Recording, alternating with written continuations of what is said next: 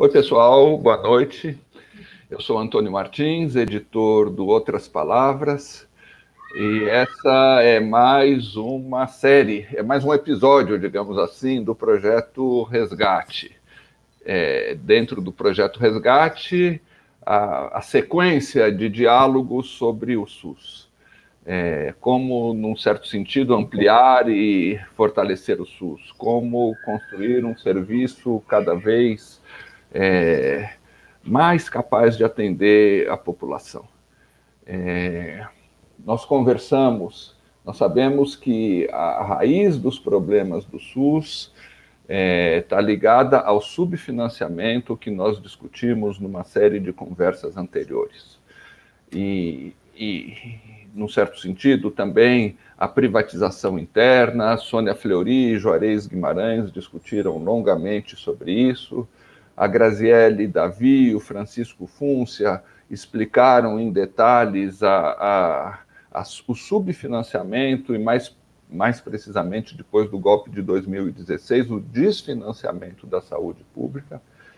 Mas nós começamos a discutir, nos 3 últimos dias, um ponto que vai além disso. Não é para dizer que a centralidade não seja o subfinanciamento, mas é para dizer que, se nós temos um projeto de transformação do Brasil e que, se nós achamos que o SUS é uma parte essencial pelo que ele representa concretamente e simbolicamente de defesa do serviço público, nós também precisamos dialogar com a população e dizer que nós somos sensíveis às carências que o SUS tem hoje por todos esses problemas e que nós podemos apresentar projetos concretos de superação desses problemas.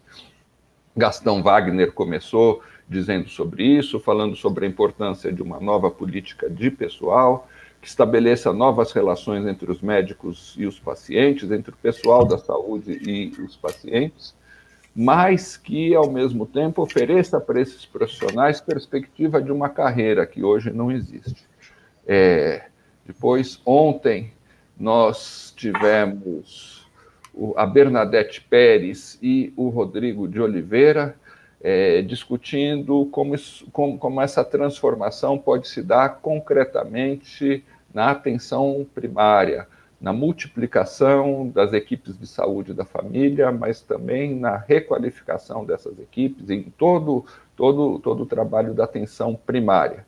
E nós temos hoje um outro debate essencial. Nós vamos falar sobre os chamados vazios existenciais, a necessidade de detectar, de diagnosticar e de enfrentar os problemas dos gargalos, as filas, a questão dos exames, a questão das consultas especializadas, das cirurgias pouco complexas, que é o que o pessoal chama, pessoal da saúde, de atenção secundária de saúde. Nós temos uma pessoa especial para falar sobre isso, é a Roberta Sampaio.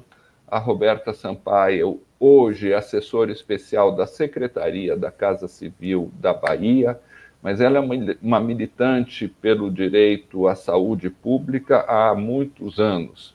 A Roberta é originalmente enfermeira, especialista em saúde coletiva. Ela foi professora do Instituto de Saúde Coletiva da UFBA, Universidade Federal da Bahia, nesse instituto ela foi professora em residência em medicina social. Depois, em postos de gestão pública, ela fundou a Secretaria da Mulher da Bahia, e hoje é assessora especial da Secretaria da Casa Civil, onde ela desenvolve um programa que vale a pena conhecer, justamente de enfrentamento dos gargalos do SUS. Nós também estamos esperando o Ivan Coelho, que atua na Secretaria de Estado de Saúde do Ceará, e ainda não chegou nesse debate, mas assim que ele chegar, ele será incorporado. Boa noite, Roberta. Muito obrigado por ter vindo aqui e contribuir com o Resgate. Boa noite, então, Antônio. Eu agradeço o convite de você e do site Outras Palavras também. E é uma oportunidade. A gente conversava um pouco da importância de de falar do futuro, né? E de falar do resgate do Brasil a partir dessas áreas potentes que vocês estão sugerindo. E eu agradeço por poder fazer parte disso. Hoje eu agradeço a Sônia pelo convite também. Então, obrigada. Roberta, você está falando da Sônia e no diálogo entre ela e o Juarez foi se formando uma certa síntese.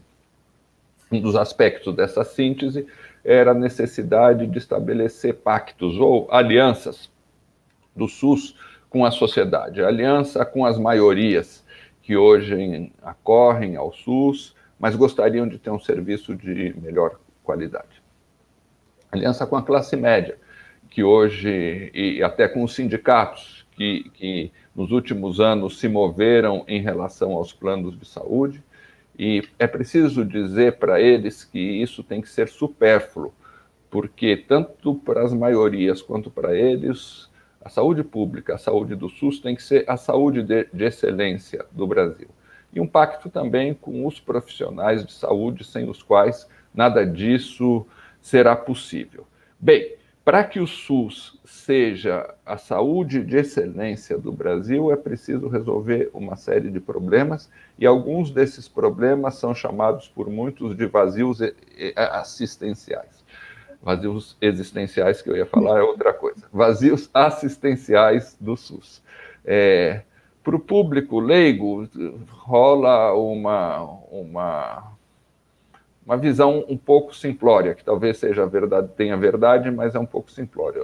As pessoas costumam falar, olha, o SUS é ótimo em vacina, o SUS é ótimo em transplante, o SUS é ótimo na saúde da família, o SUS é ótimo na luta contra o câncer, para o tratamento de câncer.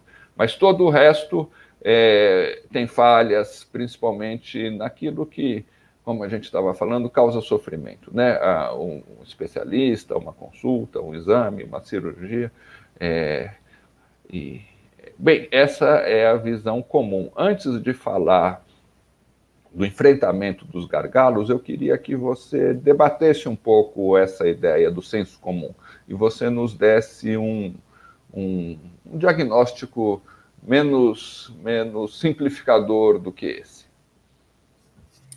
Veja, é uma coisa até, digamos, fácil de falar e difícil de explicar, assim, porque é o que eu tinha falado para você, assim, ao longo desses anos, são 32 anos de SUS, né, vários modelos, vários formatos foram implantados no Brasil, né, então são coisas diferentes, o SUS não é uma coisa única, ele não funciona de uma forma homogênea nos estados e nos municípios, e isso, de certa forma, também é uma coisa boa, é uma experiência que a gente precisa observar, mas, ao mesmo tempo, precisamos compreender os gargalos e os problemas que cada área dessa demanda, né? Eu separaria, assim, uma coisa, dois aspectos que eu acho importante para evidenciar os problemas e os gargalos, enfim. Porque, mesmo falando de acesso e de vazios assistenciais, é importante dar uma olhada numa coisa mais, digamos, estruturante do SUS. Assim. Eu acho que o principal desafio do SUS é político, né? Porque o SUS é uma política pública civilizatória e é uma estratégia democrática e requer muitas negociações e pactuações. Portanto, olhar o SUS como uma árvore, digamos, e sem olhar a floresta como toda, a gente, às vezes, tende a fazer uma análise mais estreita dele. Porque o SUS ele existe para uma sociedade, e é evidente que quando a gente coloca esses problemas, os gargalos, ele não é só direcionado às condições do SUS, porque a vida das pessoas depende de um conjunto de coisas. Então, para mim, é fundamental olhar a saúde e as demais áreas a partir das suas desigualdades. A população brasileira vive uma desigualdade gigantesca social, política, econômica. Quanto mais isso se acirra, mais problemas nós teremos na vida das pessoas como um todo. E, obviamente, a saúde está inserida nisso. Então, esse problema grande da desigualdade, ele permeará as análises todas de acesso. A pobreza, as condições de saúde, as condições de moradia, as condições de alimentação. Isso impacta na vida das pessoas e, portanto, impacta na saúde das pessoas, que é um conceito que a gente, na saúde, fala, Antônio, que chama conceito ampliado de saúde. E cada vez mais falar da cidade, falar do rural, falar das condições de vida, falar do emprego, também é falar de uma saúde ampliada, de um conceito ampliado de saúde que a gente e a Constituição Federal apresenta, né? Você falou bem no início, assim, a gente vive um subfinanciamento crônico nas políticas em geral, mas na saúde em especial. Pós-golpe de 16, e vários estudiosos estão utilizando o conceito de desfinanciamento, a emenda constitucional 95, a desmontagem das políticas públicas dentro do Ministério da Saúde, as emendas parlamentares impositivas, tudo isso e mais algumas condições colocam o SUS dentro de um cenário, digamos assim, tensionado o tempo inteiro e crítico. Os estados e os municípios vivem hoje também, sobretudo nessa conjuntura que nós estamos vivendo no Brasil, com esse governo atual, um constante atraso dos repasses financeiros aos estados e municípios e no registro dos novos serviços que os estados estão abrindo. Quando o Ministério da Saúde, por exemplo, ele não cadastra um novo hospital construído ou uma nova UPA construída, não há possibilidade dele fazer a pactuação tripartite da partilha dos recursos. Então, os estados e municípios estão vivendo desde 2016 a manutenção exclusiva desses serviços, ou seja, além do desfinanciamento grave, os estados e municípios estão aportando mais recursos do seu orçamento próprio para financiar o sistema. E isso gera uma cadeia de problemas, né? E aí você já relatou também, que eu trago também, a política de gestão do trabalho, a carreira, os perfis dos profissionais, a qualificação. Os mais médicos tentaram, né, o programa apresentar mudar um pouco essa condição, esse programa foi extinto, você sabe disso. Então, é preciso olhar a saúde dentro de uma política de bem-estar social e dentro de uma grande... menos setorizada, ou seja, assim, digamos assim, e mais ampliada até para ajudar nesse enfrentamento que você apresentou aqui no início. E o segundo desafio, não lhe ouvi. Desculpa, eu estava com o microfone desligado. Eu ia te pedir, esses problemas todos geram esses efeitos que a população percebe mais ou menos dessa maneira que eu te falei. Mas você tem demonstrado nos seus estudos e na sua ação que a coisa é mais nuançada, estado por estado, região por região. Como que é isso? Então, o que eu coloco aqui é no seguinte, assim, o segundo desafio para mim é organizacional, ou seja, o principal provocador de sofrimento da população é aquilo que se sente na pele, aquilo que é o acesso e a qualidade dos serviços, que é isso que você está colocando, e para os trabalhadores são as condições de trabalho, seja do ponto de vista do seu contrato, seja do ponto de vista da sua carreira, nas condições físicas de trabalho e organizacionais. Então, esse é um conjunto de problemas assim, digamos assim, é um retrato fotográfico, né?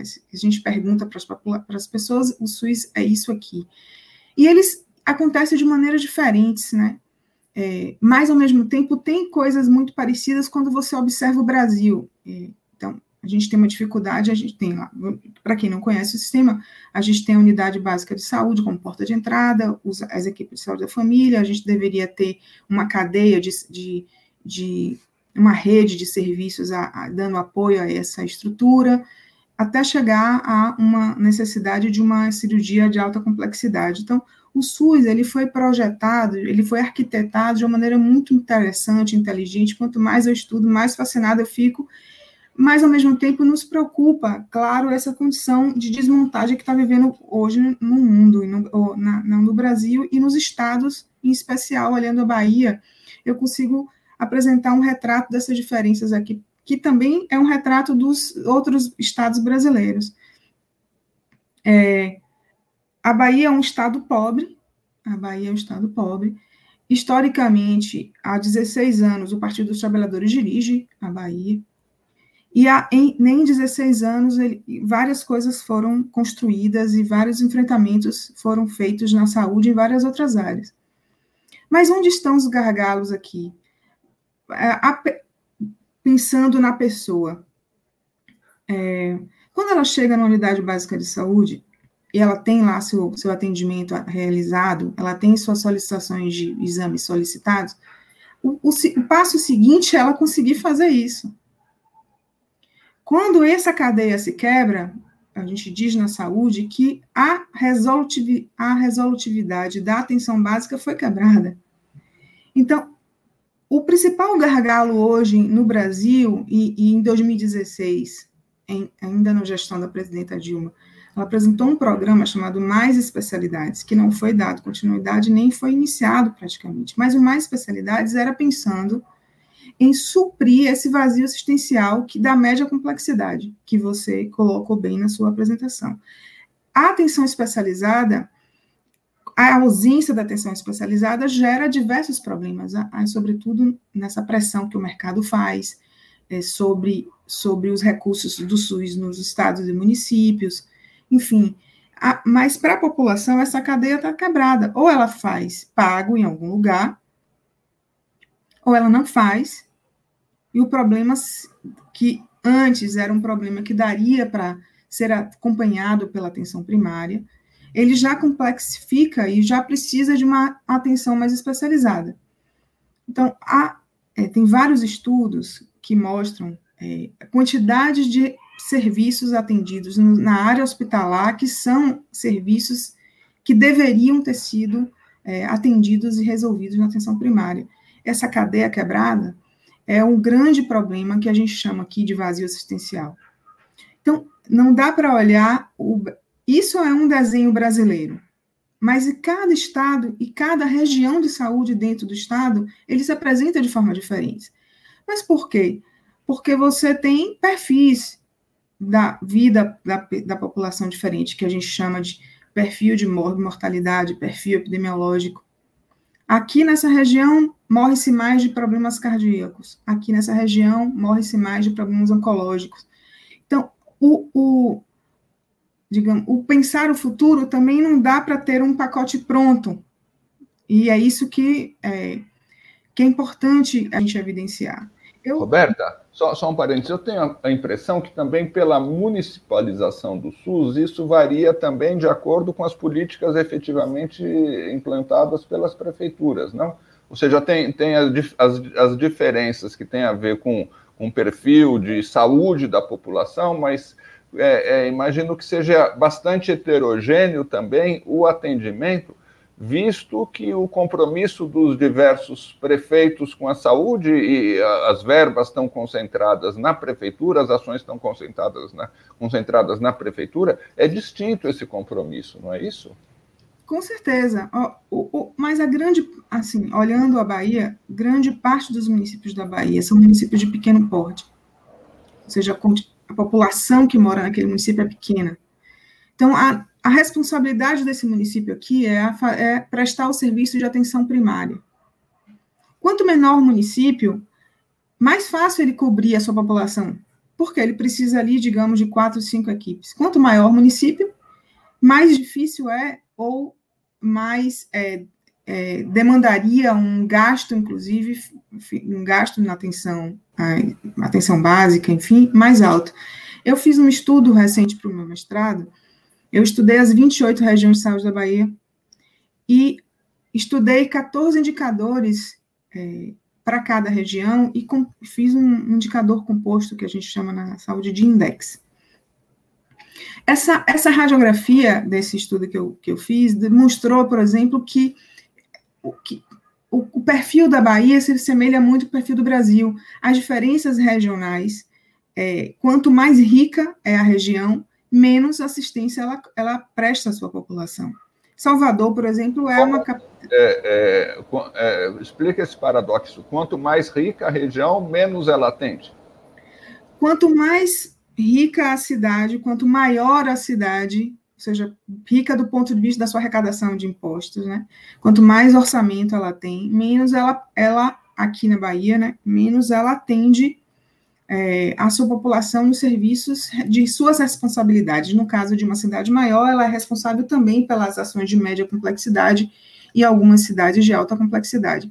As metrópoles brasileiras têm esse perfil, vários estudos demonstram isso. As metrópoles brasileiras, quando você vai olhar os seus indicadores lá de atendimento, de demanda e oferta de serviços, são as regiões brasileiras que a gente precisa olhar com mais precisão para entender ali o motivo, porque é óbvio que tem o prefeito que é mais sensível e tem o prefeito que é menos sensível, mas vários dizem que o principal problema é conseguir trabalhadores. Os mais médicos, quando chegaram, eles foram para as periferias do Brasil, eles foram para as periferias das grandes metrópoles, coisa que não existia em várias regiões brasileiras.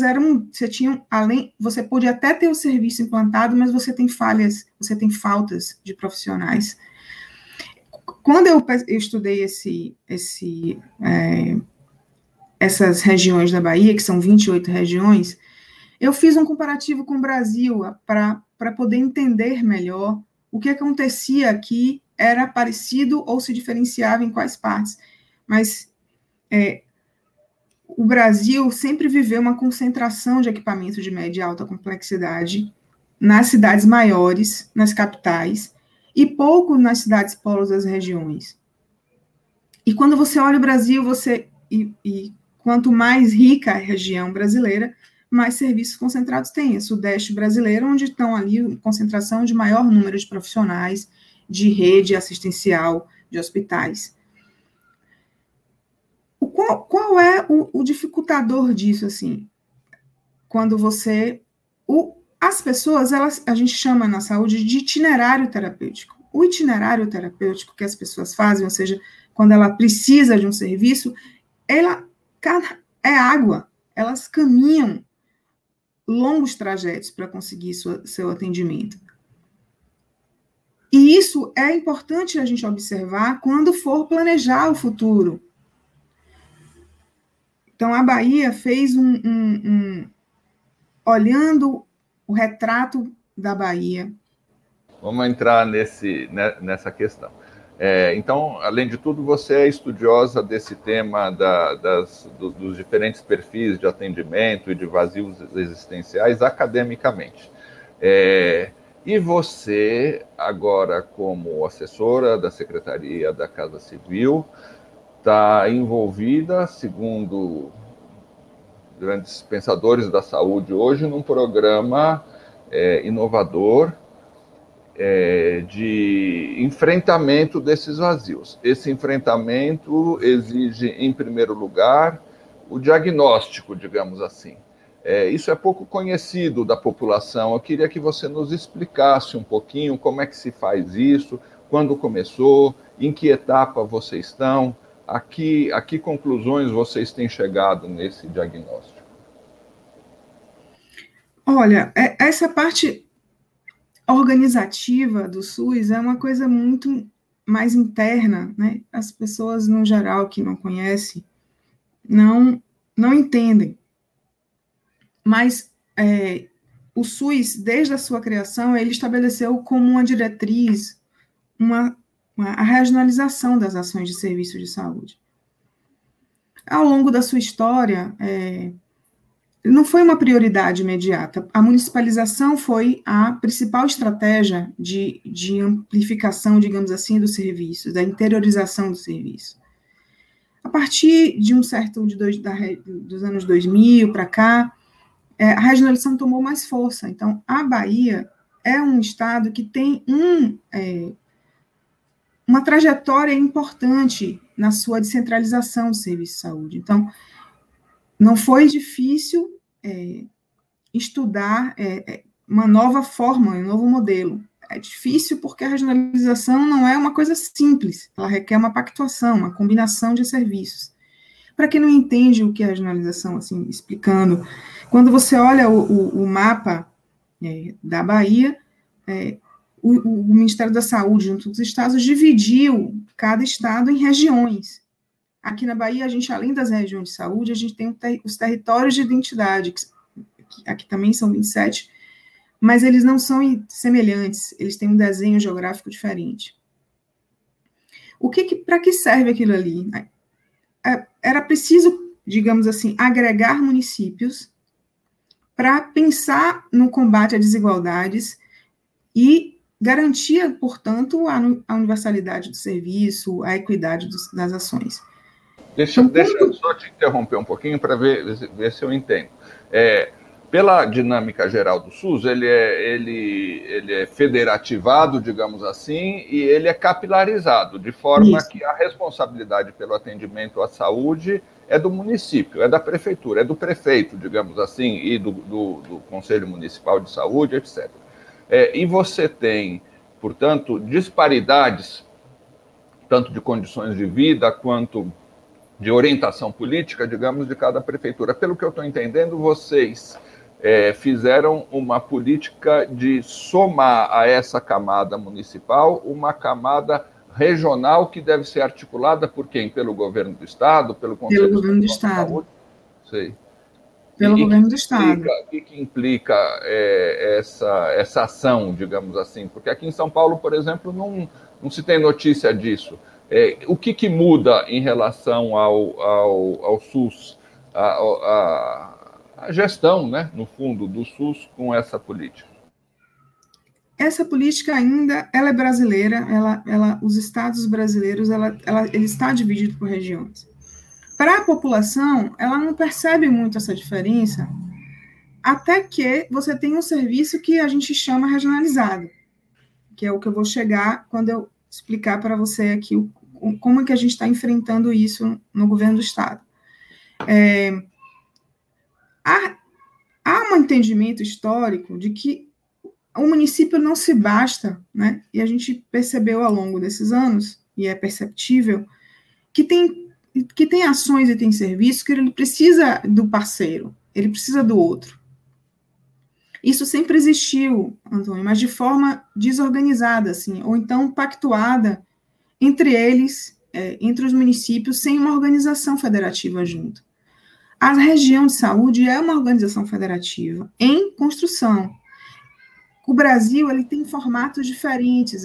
Então, o Ceará tem uma experiência interessante de região de saúde, a Bahia tem uma experiência interessante, São Paulo. Cada estado, ele foi construindo o seu formato. Deixa eu só para o pessoal que não é propriamente da área de saúde. Eu estou me imaginando também, não sei se o que eu vou falar é certo ou é besteira. Imagino... Você, embora a responsabilidade seja do município, você não vai ter um hospital especializado em cada município, um concorrendo com o outro, por exemplo. Você precisa dividir em regiões com alguma homogeneidade para estabelecer equipamentos em que os municípios possam acorrer, digamos assim. Exatamente. Porque a ideia fundamental da região de saúde é que ela seja autossuficiente. O que significa isso?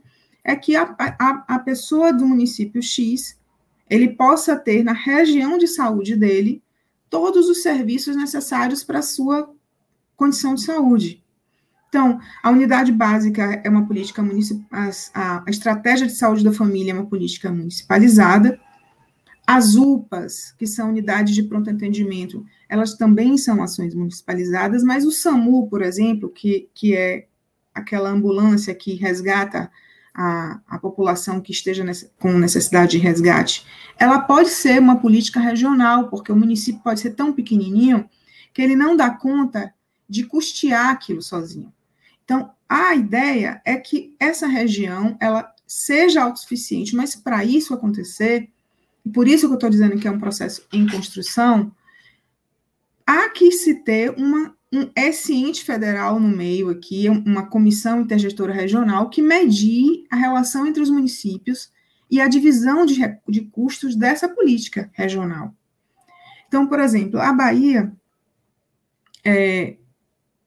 percebeu, o estado da Bahia, desde 2015, que depois de ter ampliado e ter a rede hospitalar em regiões, e continuou ampliando, e dando apoio logístico e financeiro para os municípios também crescerem a sua cobertura em atenção primária, tinha um gargalo assistencial importante aqui, que era essa rede de média complexidade e das especialidades.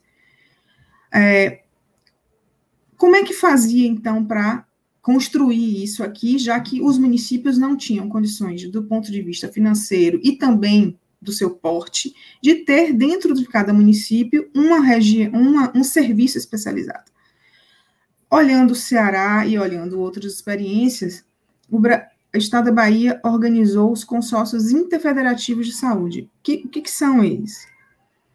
É uma agregação de municípios que, com recursos dos municípios pactuados entre eles e com aporte de recursos do governo do Estado também, por isso ele é interfederativo, porque os consórcios, eles existiam em vários estados, existem, mas os consórcios existem entre os municípios. O Estado entrou como ente. Então, quando ele entrou como ente, ele é responsável, junto com os municípios, da pactuação e da negociação e da divisão do custo dos serviços que serão implantados de forma regional. A primeira experiência dos consórcios interfederativos está acontecendo agora, é a manutenção das policlínicas regionais de saúde, que essa é uma política extremamente inovadora, extremamente importante. É uma policlínica, digamos assim, uma estrutura que tem a quantidade de profissionais de saúde, a depender do perfil epidemiológico da sua região.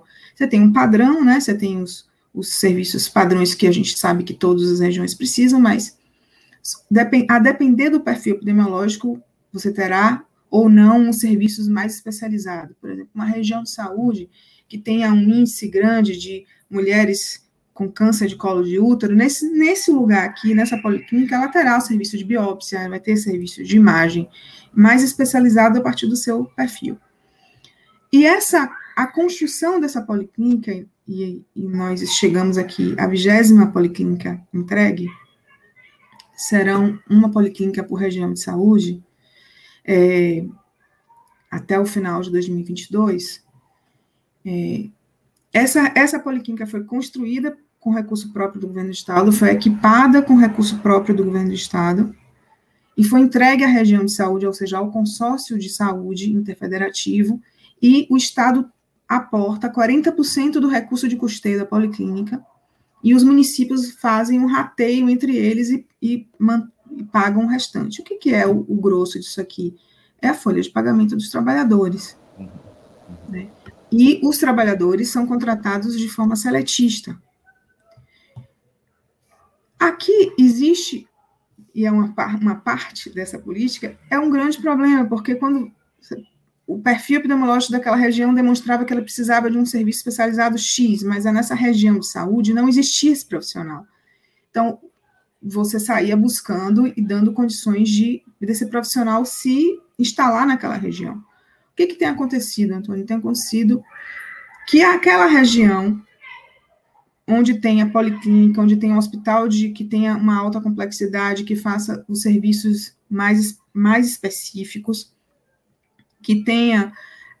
Está transformando a região em uma região, um polo de saúde, que a gente tem chamado... Os profissionais estão indo morar lá, outros serviços estão sendo abertos, e está virando um centro importante nas cidades do interior da Bahia. Eu estive recentemente em uma, que é Jequié, e fiquei muito impressionada com a quantidade de clínicas e especialistas das mais diversas naturezas que existem numa cidade pequenininha no interior da Bahia, que tem uma universidade estadual. Isso tudo ligado ao SUS, Roberta? Tudo ligado ao SUS. É um serviço público gratuito de qualidade universal. É o SUS funcionando. Essa complexidade das negociações é, para mim, o ponto mais importante da observação futura da existência das policlínicas. Ou seja, os consórcios interfederativos, eles passaram por uma eleição, os municípios passaram por uma eleição, E nós esperávamos algum desmonte, porque sempre tem um que atrasa o pagamento, enfim. Mas isso não aconteceu, Antônio. Por quê? Porque a policlínica virou um serviço muito importante para os municípios, por dois motivos em especial. Primeiro, o município gastava muito dinheiro, custeando duas coisas muito caras, que é garantir o serviço de especialidade para os seus moradores em outras cidades, na rede privada, e transportar essas pessoas e alojar essas pessoas quando não tinham condições de devolver para cá. E onde existiam esses serviços? Na cidade de Salvador ou nas cidades maiores. Só para entender, você falou que, em geral, eles eram obrigados a levar os seus pacientes para o atendimento privado, porque a gente tem debatido muito a privatização interna do SUS, né? Em geral, os serviços privados conveniados com o SUS, evidentemente. Hospitais privados. Desculpa. Um serviço de hemodiálise, um serviço de imagem, uma tomografia, uma ressonância, eram serviços que dificilmente você tinha um paciente, assim, em 2000, a gente pode até fazer uma análise da Bahia, em 2007, quantos equipamentos tinha, quantos equipamentos tem, a gente está fazendo esse estudo agora. O que eu estou vendo também, Roberta, que isso também é um processo de desprivatização interna do SUS, pelo que com certeza. Tá. E a policlínica e os serviços de média complexidade aqui, eles regularam os preços. Os preços entre as privadas, mesmo que aquela pessoa que prestou, se foi necessário ser atendido por uma policlínica, ela não teve nenhum custo, ela não paga nada. Mas esse serviço, ao existir esse serviço de alta qualidade no SUS, a rede privada regula seu preço para os planos privados. Isso tem acontecido em muitas cidades. E outra coisa importante dizer é que a policlínica, ela não é um serviço de porta aberta, ela é um serviço de porta fechada. Como é que funciona a sua regulação? O paciente ou a paciente vai, o usuário do SUS, vai ao serviço de atenção primária na sua cidade, há uma solicitação feita de exames pelo profissional, e ali, quem agenda na policlínica é a Secretaria Municipal de Saúde, um micro-ônibus da policlínica passa por essa cidade, leva a pessoa até a policlínica, ela faz todos os seus exames, todas as pessoas que precisam naquele dia são atendidas, depois elas devolvem as pessoas para a sua cidade. Então, a porta de entrada do serviço de saúde continua sendo a unidade básica de saúde. E você aqui valoriza, né, portanto, porque a pessoa, para poder ter acesso a esse serviço que está sendo considerado ótimo pela população, ela tem que passar antes pela unidade básica de saúde. E ela, ao mesmo tempo é uma valorização, mas é uma garantia de que há uma sequência do seu atendimento, porque depois essa pessoa com seus exames especializados realizados, ela volta para o seu serviço na sua cidade, que é o que a gente chama na saúde de referência e contra-referência. E, então, a ideia dessa, digamos assim, a policlínica, ela serviu para dar reduzir a quantidade de pessoas na porta de uma emergência desnecessariamente. Esse impacto, digamos assim, da policlínica ainda está sendo estudado, claro, dos serviços. A gente já quantificou, por exemplo, a quantidade de atendimentos realizados por policlínica, é uma coisa muito interessante de ver, quantidade de pessoas que estão acompanhadas e a quantidade de pessoas que nunca foram atendidas, que nunca tiveram um exame de imagem realizado de uma forma de qualidade. Roberta, é sobre isso que eu ia te perguntar. Vocês têm já... detalhe um pouquinho isso que você estava falando. Os resultados em termos estatísticos, digamos assim, do atendimento, do apoio que isso tem entre a população. Uma coisa que me deixa muito curioso, principalmente por ser em cidades pequenas, em que a população é mais próxima do serviço, como que isso reflete na busca do serviço privado, ou seja, do plano de saúde? Tem casos já da população que começa a deixar o plano de saúde porque vê que o serviço do SUS é melhor? Olha, essa informação da última do plano de saúde, eu não tenho como lhe garantir, porque o plano, que é o gargalo terceiro, que a gente não chegou nele ainda, que é serviço de alta complexidade hospitalar, a necessidade de uma internação por UTI. Então, essas questões ainda fazem muita pressão sobre a manutenção do plano de saúde entre a população. Mas a gente já viu, por exemplo, nós estamos vivendo uma pandemia e um alto desemprego, a primeira coisa que acontece é a perda imediata do plano de saúde, quer seja pela condição de pagá-lo, quer seja pelo desemprego contratual mesmo que você precisa, seu plano era vinculado à sua empresa, digamos, ou seu patrão, o seu contratante. A pandemia, mas depois eu falo da pandemia, deixa eu só responder essa primeira questão de você. Eu estou pegando um material aqui sobre o plano de saúde, que a gente fez agora um levantamento, na Bahia, comparando 2006, comparando 2000, o pico, né, do pleno emprego que a gente viveu em 2013, 2014, até agora, nós tivemos uma quantidade importante de pessoas que deixou o plano de saúde. Essas pessoas foram para o SUS, exclusivamente para o SUS, e em plena pandemia. Ou seja, a gente tem um problema crônico, econômico, social, acontecendo no Brasil ao longo desses anos, que está acirrado na pandemia, as pessoas deixam seu plano. O SUS acolhe todas essas pessoas da forma que dá, né? Mas o que eu quero te dizer aqui mais importante, é só um número interessante para a gente olhar, da quantidade de atendimentos realizados pelas policlínicas desde a sua implantação. A gente está implantando policlínica desde os primeiros anos do governo Rui Costa, que começou em 2015. E aí, a pedido dele, nós fizemos um estudo sobre os atendimentos, exames e consultas realizados na policlínica de 2007, que foi a primeira policlínica entregue, até 2020. Né, a gente fez nós cortamos temporalmente esse estudo em dezembro. Nós tivemos 1,4 milhão de exames e consultas realizados, cerca de 350 mil por ano. É um número muito importante. E há uma informação extremamente relevante para isso, para te dizer. Esse serviço aqui ele não é custeado pelo Ministério da Saúde. Tem-se uma preocupação, inclusive, sobre a manutenção tripartite dessa partilha de recursos. Esse é ainda pago, quer dizer, quando você recebe, os municípios recebem o recurso fundo a fundo, o município negocia ali o seu dinheiro, mas o serviço implantado pelo Estado como equipamento, ele não foi custeado, ele é 100% custeado pelo governo do Estado, pelos municípios, sem partilha federal. Por que isso? Porque desde 2016, os municípios têm feito diversas queixas sobre isso, de que os novos serviços eles não estão sendo incorporados. Se você olhar hoje no sistema de informação do SUS do Brasil, que chama DataSUS, isso aqui não vai estar lá. Como não está lá, por exemplo, diversas UTIs que foram abertas na pandemia e continuam abertas, eles não foram contratualizados pelo SUS.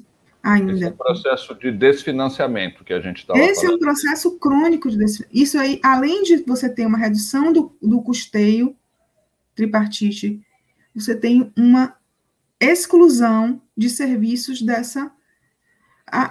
Eu fiz um levantamento em 2020, portanto, ele está desatualizado, eu não poderia nem te falar esse número aqui, mas para a gente ter uma ideia... O governo federal devia ao governo da Bahia cerca de 855 milhões de reais na saúde. Só para a saúde. Enfim. E essas pessoas que são atendidas por essas policlínicas, acho interessante a gente detalhar um pouquinho. Elas eram atendidas antes, você falou, eram em hospitais, né? Imagino, ou hospitais privados, conveniados pelo SUS, que é importante, eu acho que é importante a gente, nesse processo, entendendo essa estrutura. Tem a impressão que uma parcela grande dos hospitais do SUS é ainda hospital privado, não as Santa Casas, ou mesmo os hospitais que não são, como é que chama, beneméritos, assim, não lembro o nome da que se dá a Santa Casa, e, ou então, elas eram entendidas... Filantrópicos. Eram atendidos onde? Nos hospitais universitários, por exemplo, nos grandes hospitais da Bahia? A Bahia, talvez... Simplesmente não eram atendidas. Não, assim... os serviços hospitalares, eles são serviços de alta, de média e de alta complexidade, que é um outro serviço, né?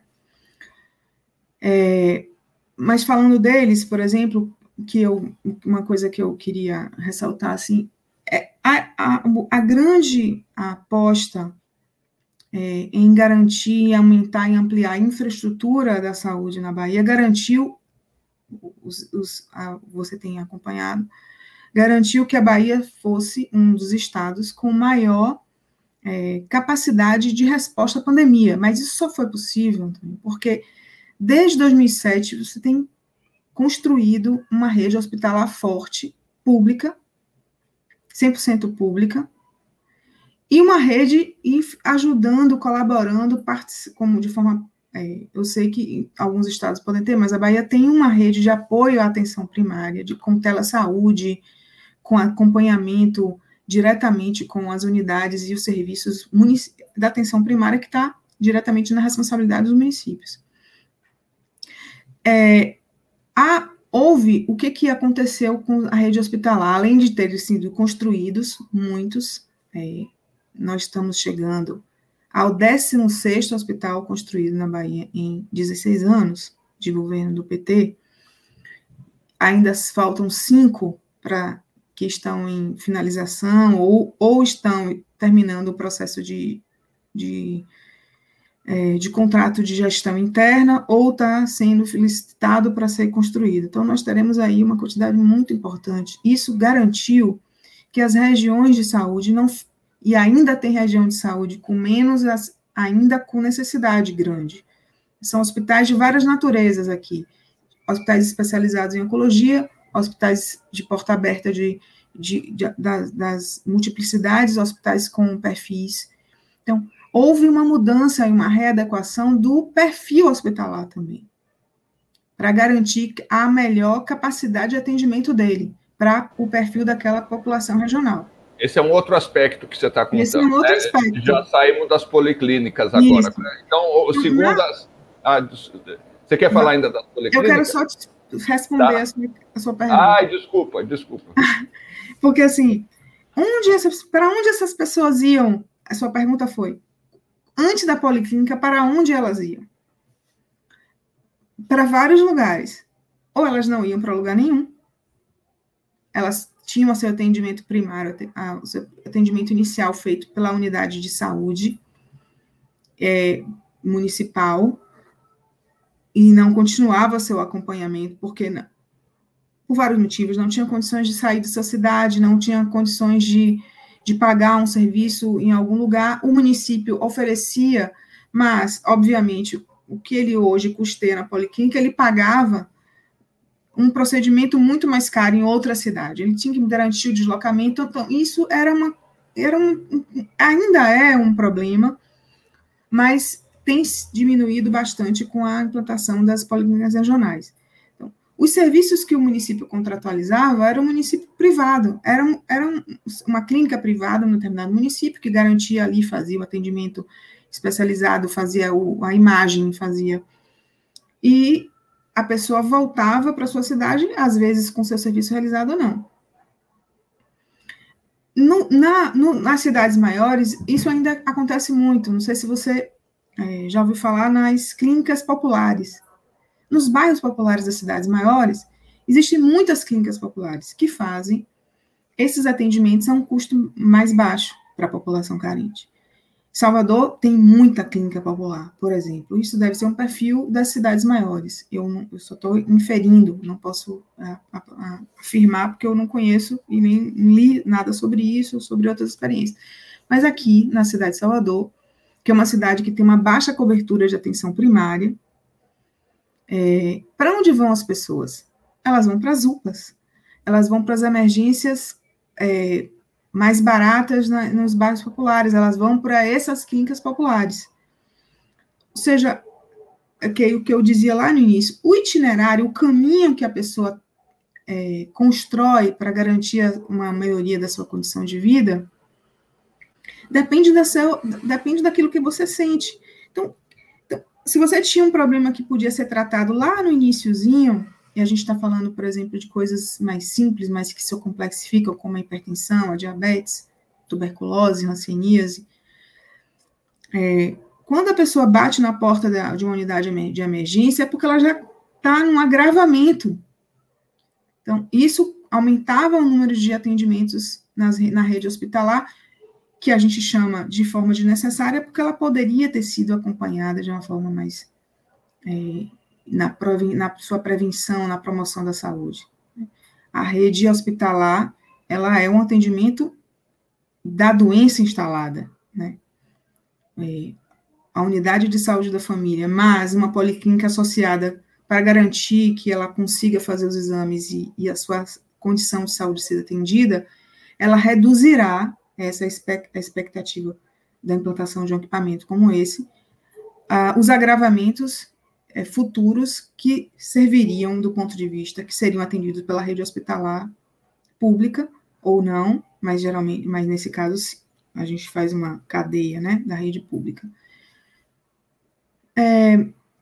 Enfim, é uma aposta importante, e o que eu percebo à distância, digamos assim, quando você estrutura a região de saúde, e lá você dá a capacidade que a pessoa consiga fazer todo o seu acompanhamento na sua região, você garante uma condição de vida melhor para aquela população, ela não precisa se deslocar, ela não tem que correr risco na estrada,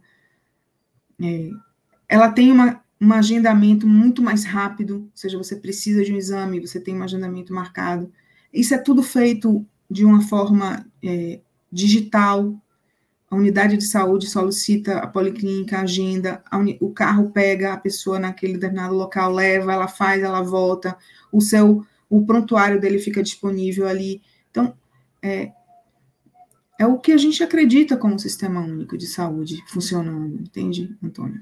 Pelo que você está falando, acho realmente notável essa experiência, porque você melhorou em muito o atendimento da população, que passou a contar com equipamentos de muito melhor qualidade do que os que ela tinha acesso antes.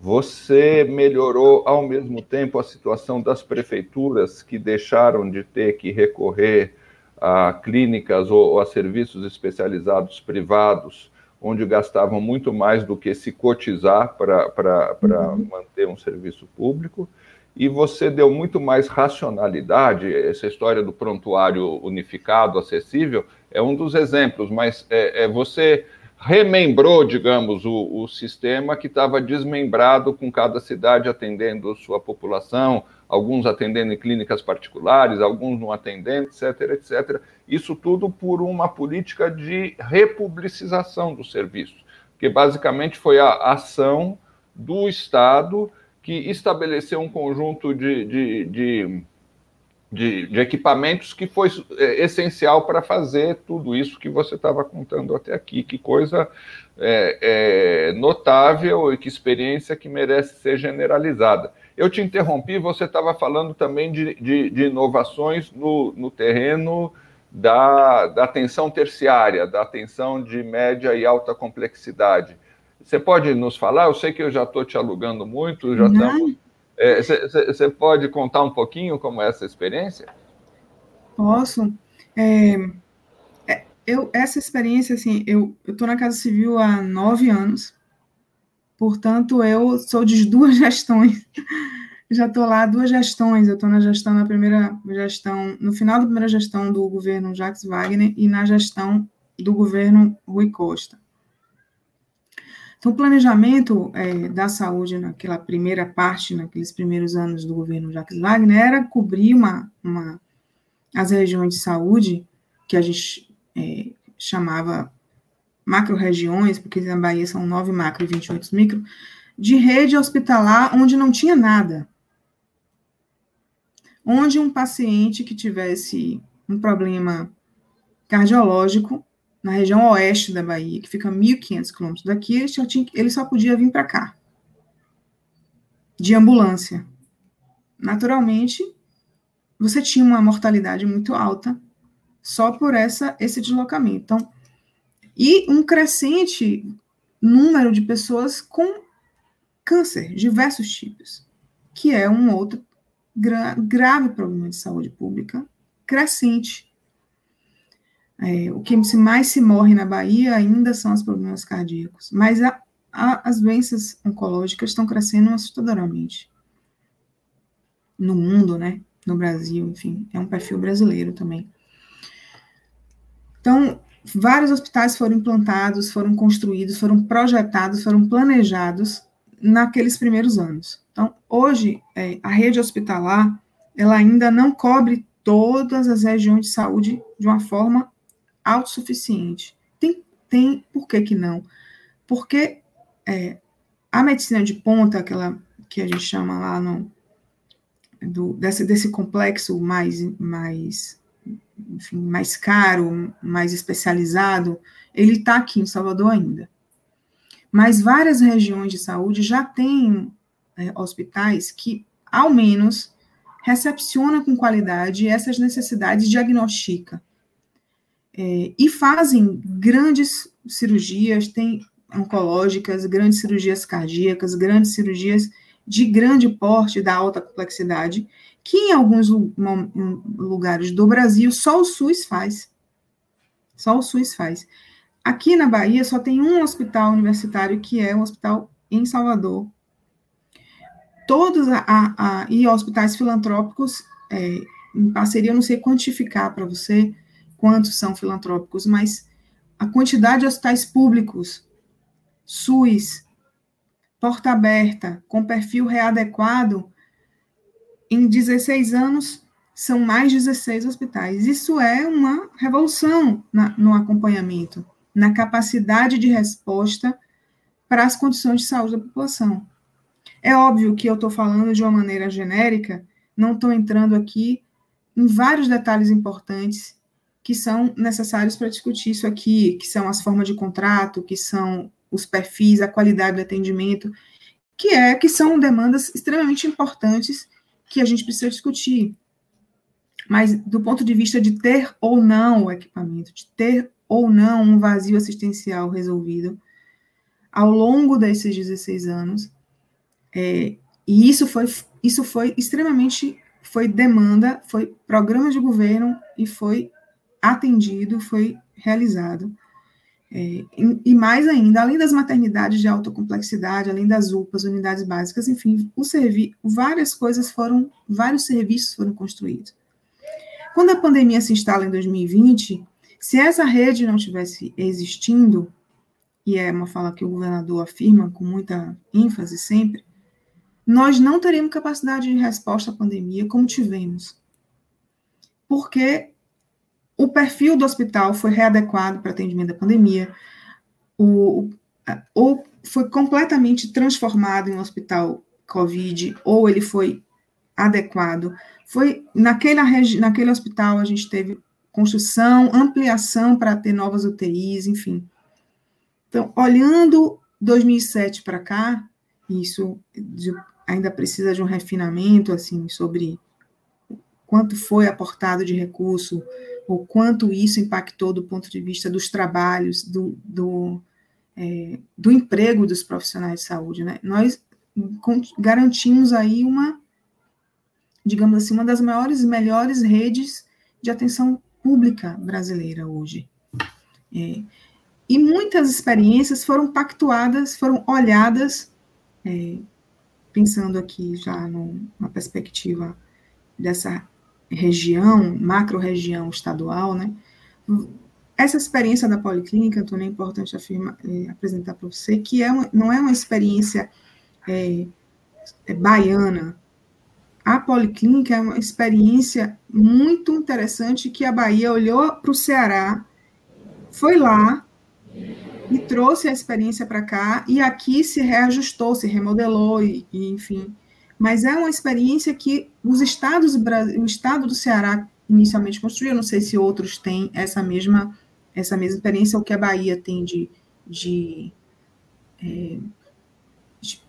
equipamento estruturado, ela foi espelhada na experiência do estado do Ceará, assim como vários hospitais nossos, vários perfis foram adequados, várias PPPs foram discutidas com outros estados nordestinos. Essa parceria e essa troca que tem se estabelecendo aí ao longo desses anos. Desculpa, Roberto. Eu acho que eu respondi a sua pergunta. Respondeu muito bem. Eu acho que a gente teria tanta coisa. Nós estamos aprendendo o conceito que vocês desenvolveram aí e como ele se aplicou na prática. Certamente a gente teria muita coisa para debater sobre as relações entre os municípios, sobre a relação entre médicos e pacientes nessas novas unidades, sobre a contratação CLT, o que ela resolve, as críticas que existem a elas também, sobre a relação com as Santas Casas. É um mundo de questões. Eu acho que é evidente a gente não está fazendo um estudo especializado sobre essa experiência, mas eu acho que ela mostra muito fortemente como a ação do público pode resolver problemas importantes da população e pode resolver problemas importantes também da articulação federativa. Quando você tem um SUS integrado e não um SUS coxa de retalhos, fazendo convênios com os mais diferentes entes, muitos deles privados, muitos deles não interessados essencialmente na população, mas no lucro, né? Eu acho que isso cria, assim, dentro desse capítulo do SUS, um tema de enorme importância para a gente desenvolver. Eu queria te ler algumas perguntas rapidamente. A maior parte são elogios, inclusive de pessoas que são seus alunos ou são ex-alunos, mas a Maria, a Eva e a Maria Betânia, a Eva está falando como são equipamentos muito importantes essas policlínicas, Eva Beatriz. A Maria Betânia diz: estou muito impactada pela experiência baiana, gostaria muito que essa proposta fosse estendida a outras regiões e cidades brasileiras. A nossa experiência com o PSD em Pernambuco, infelizmente, é na linha contrária ao atendimento primário da saúde e vai na lógica privatizadora. A Eva destaca o fato de evitar o deslocamento para as grandes cidades, e o papel da decisão política nessas mudanças. A Maria Betânia também está falando que as UPAs não têm dado conta do atendimento emergencial e não dão o resultado esperado, além de serem um modelo de gestão privatizada e gerida por hospitais filantrópicos. Mais comentários da Maria Betânia. O Gabriel Oliveira te elogiando muito, a Lua, sua aluna. Lua é minha filha. Lua? A Lua é minha filha. É que ela não se identificou, ela botou boa noite, professora Roberta. Já a Lu Mandelli está falando, professora Roberta, muito bom lhe ouvir sempre. A Pretinha, a Ébano, Roberta Sampaio, parabéns. O Alisson Souza também. Parabéns, professora Roberta. Eu queria saber se você tem comentários a fazer e um pouco suas últimas considerações sobre como essa experiência, Roberta, poderia, no seu entender, inspirar, digamos assim, a resolução desses gargalos e a garantia de que a gente possa colocar no horizonte político das transformações do Brasil uma ideia para a sociedade brasileira que o SUS pode e vai ser o espaço do atendimento da saúde integral, pública e de excelência para o Brasil. É claro que falta um enorme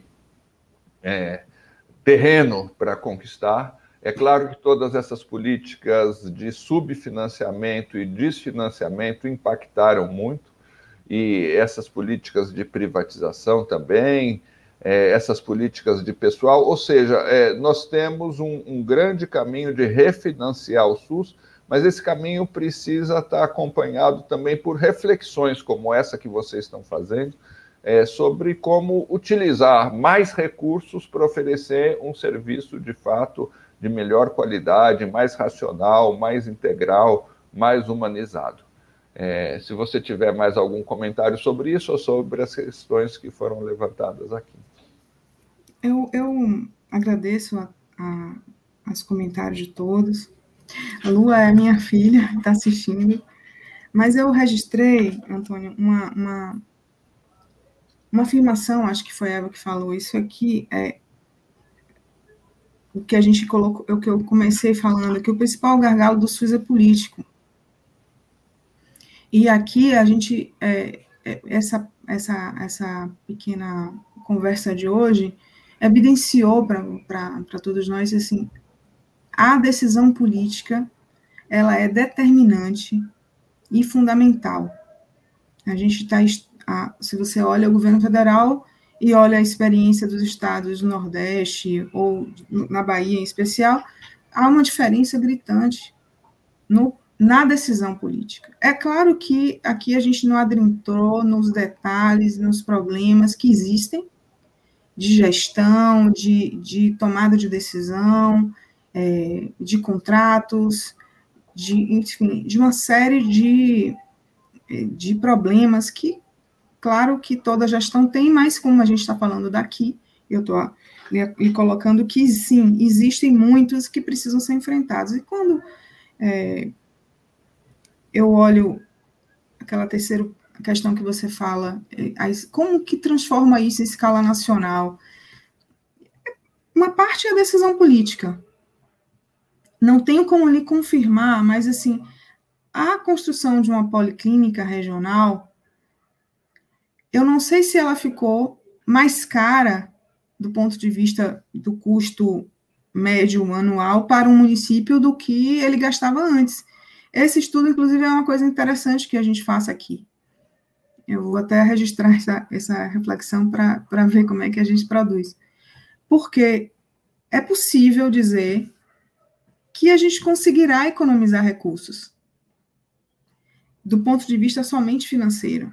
Mas, sobretudo, a gente vai economizar vidas e condições de vida, de melhores condições de saúde, do bem-estar das pessoas que tenham acesso garantido ao seu serviço, que é o mais importante de tudo isso, né? Digamos assim. É óbvio que quando a gente olha as experiências estadualizadas, aí a gente pensa como que um governo federal pode ajudar a disseminar isso.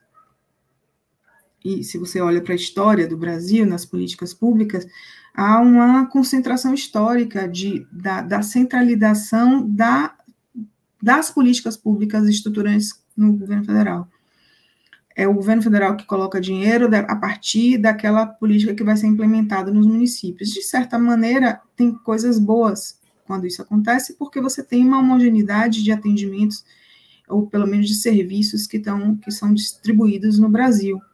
Mas, por outro lado, quando isso está atrelado ao dinheiro, se você implementou, você recebe o recurso, se você não implementou, você não recebe, você reduz o poder de criatividade dos estados e municípios. Mais do que isso, você homogeneiza o Brasil como se fosse um Brasil único, que é o que Sônia fala, que o Gastão fala, que nas conversas que eu ouvi de vocês com eles. O Brasil é completamente diferente, e os estados são diferentes, dentro seus municípios são diferentes. Não é uma coisa simples fazer uma política diferenciada para essas diferenças, para os diferentes, mas o SUS ele se diz equânime, então ele tem que ser equânime nisso também, ele tem que ser diferente para quem precisa, o Nordeste, o Norte, né? Então, eu fiquei refletindo sobre essa questão, como fazer isso e transformar. Essa política das policlínicas, eu falei só para... o governo Dilma construiu uma proposta chamada Mais Especialidades, que não era exatamente isso que a gente construiu aqui à luz da experiência do Ceará, mas já era uma política, digamos assim, uma grande diretriz que os estados brasileiros poderiam aderir. Talvez aí, a gente pensando como como a União pode ajudar, ao invés de ter programas tão centralizados, ele ter grandes diretrizes, mas que os estados podem se adequar e transformar aquela experiência, digamos assim, aquela necessidade em uma coisa inovadora. Mas isso vai acontecer de uma forma casada, ou seja, política pública com recursos, a partilha dos recursos é um dos motivadores da atenção federativa brasileira. O principal motivador da atenção federativa é dinheiro. Então, é preciso também rediscutir isso, esse formato, essa forma de distribuir recursos, esse método de distribuir recursos. E, assim, para finalizar, eu acho que, assim, a pandemia trouxe várias reflexões de vida, enfim, mas trouxe uma reflexão, um protagonismo dos estados brasileiros no enfrentamento à pandemia, e é um estudo que eu faço eu faço parte de um grupo da professora Sônia que está discutindo isso, ou seja, o protagonismo estadual diante da pandemia, ele mexeu, os estados não... Eles podem voltar a ser o que eram, né? Prestadores de serviço, óbvio. Mas esse protagonismo, ele deverá ser pauta do próximo período e dessa mudança estrutural que a gente tem que viver no próximo período para ter um SUS ou outras demais políticas públicas mais estruturantes. Os estados brasileiros se consorciaram. O Consórcio do Nordeste é uma experiência que a gente precisa olhar com muita precisão, é uma coisa muito inovadora, porque tem vários outros consórcios, né? O Brasil tem 5 consórcios interestaduais, mas o Consórcio do Nordeste ele virou uma experiência de um federalismo cooperativo, de uma parceria, de uma solidariedade que a gente defende que exista. E foi possível realizar. Então, é uma experiência que pode ser olhada também como uma possibilidade de expansão. Enfim, tem várias coisas que podem ser expandidas, mas o que eu acho mais importante de tudo isso é que qualquer política pública inovadora que precisa ser construída nos próximos períodos, ele precisa ser construído com diálogo, com a sociedade, com seus pares, com os estados, com os municípios, e para que seja efetivo, né? É uma coisa simples de fazer? Não, não é simples. É mais fácil você construir, mandar e o cara executa. Fazer de forma compartilhada e combinada é um exercício político difícil. Mas é assim que eu acho que pode dar certo. E enfim, é a minha reflexão aqui de final de entrevista. Roberta, eu agradeço muito o seu tempo, a sua profundidade, a inteligência e a experiência dos seus argumentos. Tem várias outras pessoas aqui te elogiando, algumas reiterando e ampliando os elogios. Acho que você consegue ler aqui as mensagens também. E eu queria convidar vocês todos que estão assistindo. Eu acho que esse debate de hoje nos ajudou a colocar mais um mosaico mais uma pedrinha nesse vasto mosaico da possibilidade de reconstruir o Brasil em novas bases, e amanhã tem mais. Amanhã nós vamos tratar de um tema importantíssimo, que são estratégias para desprivatização do SUS. Estratégias para fazer em grande escala o que a Roberta nos contou, que tem um componente de desprivatização evidente e de enorme força no que ela disse. Nós vamos ter para essa conversa o Adriano Massuda. O Adriano é professor da Fundação Getúlio Vargas, foi secretário de Saúde de Curitiba, assessor de organizações internacionais como a Organização Pan-Americana de Saúde. E nós vamos ter uma presença muito honrosa também do ex-ministro José Gomes Temporão.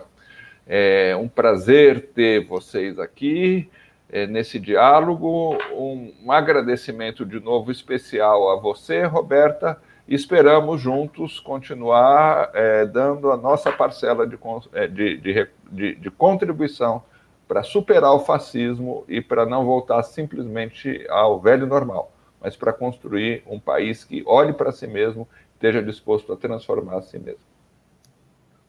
Obrigada, Antônio. Muito obrigado, gente. Obrigado.